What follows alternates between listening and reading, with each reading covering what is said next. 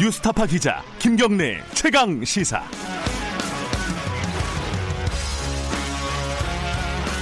네, 김경래 최강 시사 듣고 계십니다. 아, 이인영 더불어민주당 원내대표 좀 연결해 보겠습니다. 여러 가지 현안도 있고요, 뭐 파병 문제도 있고 검찰 문제도 있고요. 그리고 총선 준비 어떻게 되고 있는지 어, 특히 공천 관련해 가지고 관심들이 많으시죠. 어, 연결해 보겠습니다. 더불어민주당 이인영 원내대표입니다. 안녕하세요. 네, 안녕하세요. 네. 파병 얘기부터 좀 여쭤봐야 될 것 같아요. 네. 어제 발표가 있었고, 어, 일단은 국회 동의가 필요 없다고 얘기를 했습니다. 이게 맞는 건가요? 그 지난 연말에 통과시켰던 네. 파병 비준 동의안에 예. 유사시에 우리 국 우리 국민에 대한 보호 활동을 목적으로 할 경우에 네. 아, 국회 동의 없이 어, 작전 변경의 확대 이런 것들이 가능하다 이런 그 해석을 할 수 있는 부분들이 있죠. 예. 어, 따라서 지금 어, 호르무즈 해협에서 어, 지나가는 선박 상선과 우리 국민의 어, 안전을 보호하기 위한 활동 이런 것들이 요구되고 있고 어, 그런 측면에서 또 다른 한편에서는 미국의 파병 요구가 있습니다만 이란과의 외교적 갈등을 어, 첨예하게 에, 만들지 않고 어, 해결할 수 있는 뭐 지혜로운 선택이었다고 저는 어, 음. 평가합니다. 뭐 예컨대 이제 정의당 심상정 대표 같은 경우에는 이게 아까 말씀하신 기본 목적이 이제 해적 퇴치인데 이게 이란하고 지금 적대시 되는 이란도 지금 이제 페파- 파병에 대해서 반대하는 입장을 발표를 했고요. 네. 이란을 적대시하는 이런 어, 정책인데 우리, 파병이 이게 국회 동의가 없는 게 맞는 거냐 이런 문제 제기를 했습니다. 엄밀하게 표현하면은 예. 파병의 문제가 아니고요. 예, 어, 우리 그 청해 부대의 작전 변경을 확대하는 네, 아, 이런 것으로 어, 이야기해야 옳을 것 같아요. 그리고 네. 이전에도 보면 리비아에서 한 두세 차례 네, 그리고 예멘이라든가 가나라든가 어, 이런 곳에서 어, 우리 어, 국민과 네. 또 어, 그 선박의 안전 보호 이런 것들을 위해 가지고 어, 작전 변경을 어, 좀 어, 이동해서 네, 어, 자기 업, 그 어, 업무를 수행했던 이런 사례들이 있기 때문에 네. 어, 저는 뭐 그 본래의 목적에서 크게 이탈하지 않았다 이렇게 평가합니다. 음, 예.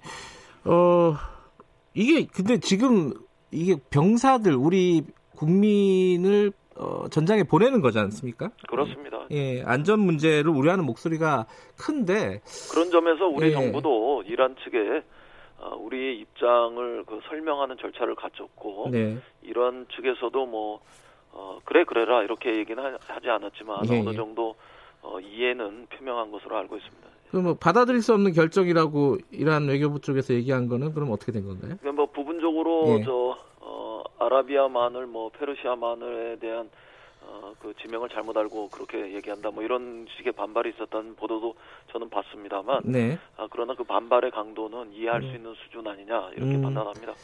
그 마지막으로요. 그 국회에서 그래도 좀 어, 절차적으로 어, 이게 세심하게 그 병사들의 안전이 보장되는 어, 작전인가 이런 부분들 좀 따져야 되는 부분 아닌가요? 네, 국회 그 네. 우리 병사의 그 어, 안전과 관련한 문제들에 대해서 네, 어, 정부와 어, 논의할 필요는 있다고 생각하고요. 네, 또 수시로 정부도 국회와 예. 어, 소통하면서 어, 이 문제에 대해서 지혜롭게 대처해 나가길 바랍니다. 네, 알겠습니다. 이 부분은 뭐 3부에서 또 다른 인터뷰가 예정이 돼 있으니까요. 요 마무리하고요. 검찰 얘기도 현안이니까 간단하게 좀 여쭤볼게요. 네. 어, 지금 직제 개편이 통과가 됐고요. 예. 어, 중간 간부 인사가 진행이 될 건데 이게 거- 윤석열 총장이 어, 중간 간부 좀 유임을 해달라는 의견을 냈습니다. 이게 어떻게 진행이 될 거라고 예상을 하십니까?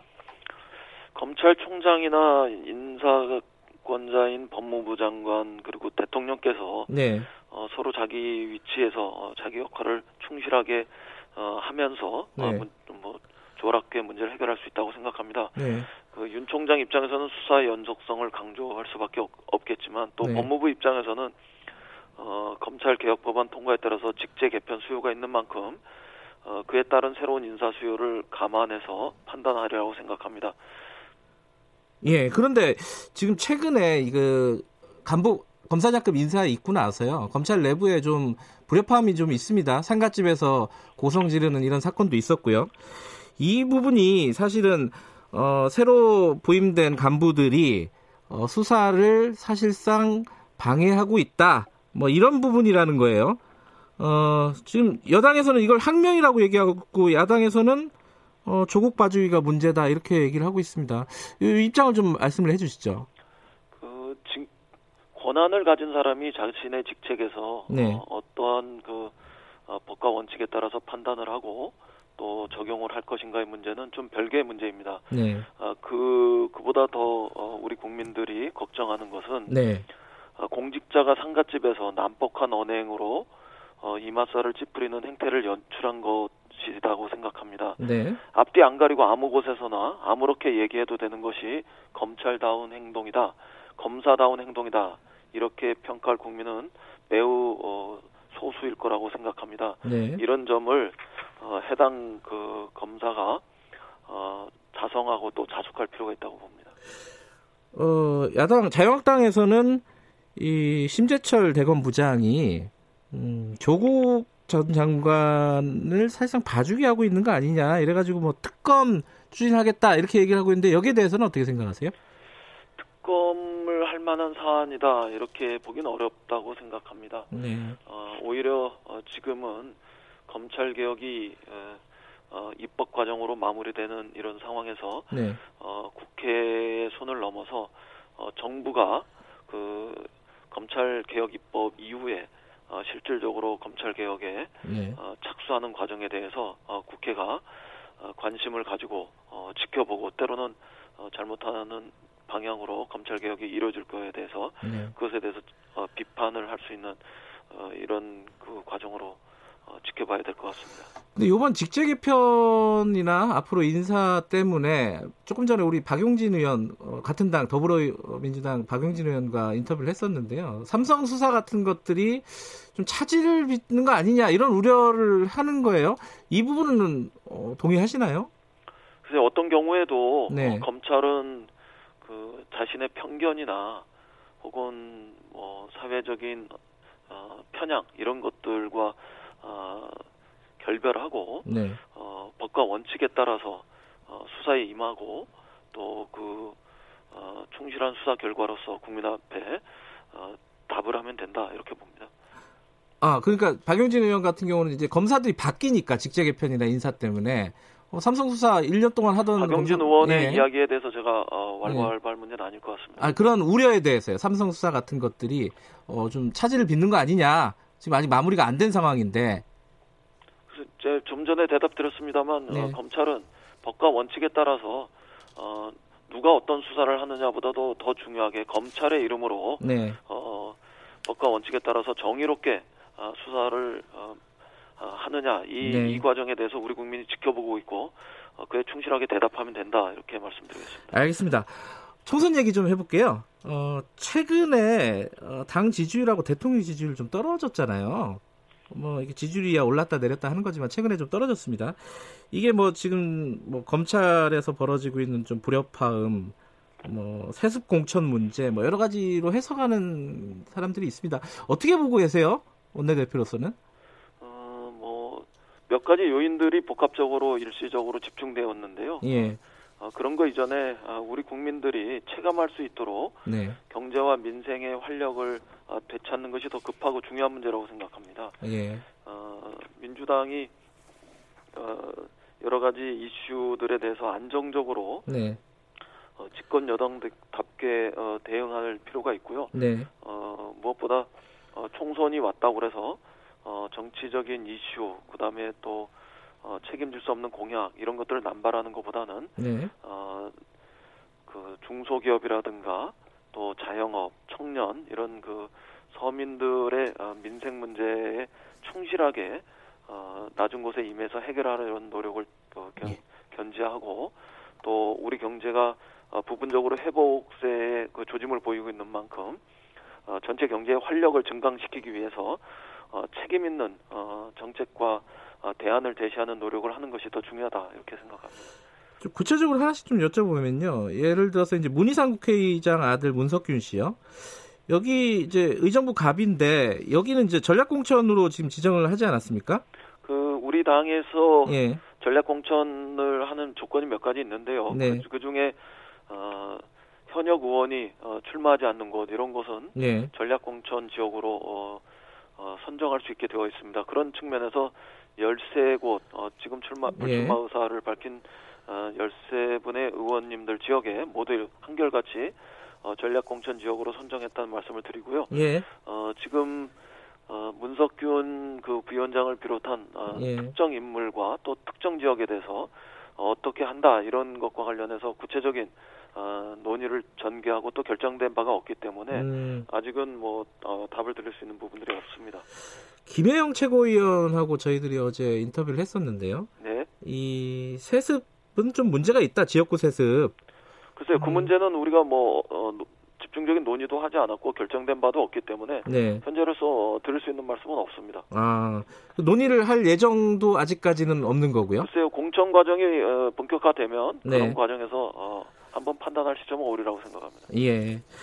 아, 그리고 선거 관련해서요. 이 지금 자유한국당이 미래한국당 만들었잖아요. 이제 만들고 거의 이제 상당히 가시화 됐는데 이 부분 걱정이 안 되십니까? 이, 어, 이 박지원 의원 같은 경우에는 어, 이게 좀 시- 속된 말로 죽 서서 개 주는 꼴이다. 뭐 이렇게 표현을까지 했어요. 네. 그 여, 여당 입장에서 걱정이 많이 되실 것 같아요. 이 부분 어떻게 생각하십니까? 그 우선 연동형 비례대표제가 아, 도입되면서 네. 어, 단독으로 과반수를 획득하는 정당이 만들어지는 건 쉽지 않게 되었습니다. 네. 어, 우리로서는 어, 단독으로 과반수 여당이 되어서 국정 운영의 안정성을 어, 획득하고 싶었지만 더 장기적으로 어, 우리 정치의 어, 대결과 갈등 구조를 넘어서 어, 조금 더 양당 중심의 구도에서 어, 다당제 구도로 전환할 때 협치와 합의제 민주주의로 어, 전진할 수 있는 가능성이 있다 이렇게 생각해서 어, 대의에 에, 따라서 어, 어, 연동형 비례대표제를 어, 수용했지 않습니까? 네. 그럼에도 불구하고 이런 취지를 어, 한 방에 어, 무력화시키고 네. 어, 연동형 비례대표제의 좋은 취지를 근저에서부터 뒤흔들 수 있는 어, 그런 위험 위험한 수를 어, 자유한국당이 어, 쓰고 있는 거라고 생각합니다. 이런 네. 경우에 어, 자칫 그 지역구에서 저희들이 어, 압도적으로 일당이 되었음에도 불구하고 네. 어, 역으로 비례대표제의 그 꼼수에 의해서 자유한국당의 어, 꼼수에 의해서 어, 비례대표제 특히 연동형 비례대표제를 우리가 한 석도 얻지 못할 경우에 네. 비례대표제의 의석 차이 때문에 일당의 지위가 아, 뒤바뀐다면 그거는 뭐 절대로 어, 바람직하지 않고 불행한 상황이라고 생각합니다. 더 나아가서 어, 민주진보 진영이 연합으로 과반수 획득에 아, 실패한다면 그건 뭐 재앙적 수준일 거라고 생각합니다. 이런 상황에 대해서 우리 국민들께서 현명하게 아, 판단하시고 좋은 지혜를 어, 내어 주셨으면 좋겠다 이래 말씀드립니다. 민주당에서는 어, 미래한국당 같은 위성 정당은 뭐 여러 차례 밝히셨지만은 전혀 고려하지 않고 있는 거죠 지금. 어, 저희가 그 위성 정당과 같은 이런 그 어, 대응책을 강구하려면 차라리 어, 그 이 이전에 어, 존재했던 선거법 네. 어, 그대로 가서 과- 아. 단독 과반수를 확, 확보하는 이런 노력을 했겠죠. 음. 네, 그래서 그 부분들은 우리로서는 어, 그 선택할 수 있는 아, 그런 그 어, 손쉬운 방법은 절대로 아니다 이렇게 생각합니다. 어, 국민들께서 어, 현명하게 판단하고 어, 지혜를 내어 주셨으면 좋겠습니다. 아, 이게 좀 큰 얘기긴 한데요. 이번 총선 어, 여당에서는 어떻게 규정하고 계십니까? 뭐 정권 심판, 야당 심판, 뭐 여러 가지 얘기 나오잖아요. 우리 국민들이 네. 일반적으로 어, 판단하십니다만 이번 총선 결과에 따라서 어, 촛불 시민혁명이 완성될 수도 있고 또 문재인 정부가 성공으로 가는 어, 관문 마지막 관문을 열어젖히는 이런 결과가 나올 수 있, 다고 봅니다. 네. 그리고 한 발 더 나아가면 어, 총선에서 민주진보 진영이 승리하면 어, 이제는 우리 사회 곳곳에서 보이지 않는 권력 질서로 어, 보이 그 작동하는 어, 사회적 패권 이런 것들도 재균형을 찾을 수 있지 않을까 그렇게 기대합니다. 네. 어, 구체적인 인물에 대해서도 몇 명 궁금한 분들이 있습니다. 어, 임종석 전 비서실장 네. 정치 활동 재개하는 거 아니냐? 어, 뭐 어제 정강정책 방송 연설 나서면서요. 어떻게 보세요? 가능성 이 있다고 보세요? 그 본인이 어, 출마하지 않겠다 이렇게 이야기하면서도 어, 우리 당의 승리와 문재인 정부의 성공을 위해서 할 수 있는 일은 다 하겠다 네. 이렇게 이야기를 했었기 때문에 우선 그 어, 연장선에서 어, 바라보시면 좋겠습니다. 그래서 음, 어, 정견 그 정, 연설 뭐 네. 이런 것은 그것이고 또 정치 활동의 재개는 별개 문제 아니냐 저는 음. 그렇게 판단합니다. 어, 민주당에서는 계속 권유하고 있는 있다는 기사들은 많이 나오고 있어요. 맞나요, 어, 이거는? 우리 당의 예. 어, 많은 사람들 또 우리 당의 지지자들이 네. 임종석 전 실장이 어, 이번 총선 과정에서 어, 상당한 역할을 해줬으면 좋겠다. 아, 음. 뭐 이런 생각을 가지고 있는 건 사실입니다. 그러나 네. 최종적 판단은 본인이 할 거라고 어, 생각합니다. 어, 또 여- 여러 명이 좀 궁금한데 정봉주 전 의원이요. 네. 어, 이 지금 출마 선언을 했습니다. 이 부분은 당에서 어떻게 보십니까? 이게 과거에 좀 무리를 일으켰고 어, 지금 그 현역 금태섭 의원 지역구에 출마하겠다고 했는데 당에서는 어떻게 평가하고 계세요? 어, 긍정적인 평가와 또 부정적인 평가가 뭐 다 교차하고 있는 것 같습니다. 네. 어, 본인이 어떤 그 취지로 어, 어떤 의지로 어, 금태섭 의원과 경선의 마음을 어, 굳혔는지 이 점은 뭐 자세히 알지 못합니다. 어, 이, 이후 과정에서 어, 우리 어, 유권자들이 또 특히 어, 강서구의 주민들께서 어, 결론 내주시라고 어, 생각합니다. 이당 차원의 좀 리스크가 될 수도 있는 거 아니냐 이런 우려가 좀 있더라고요.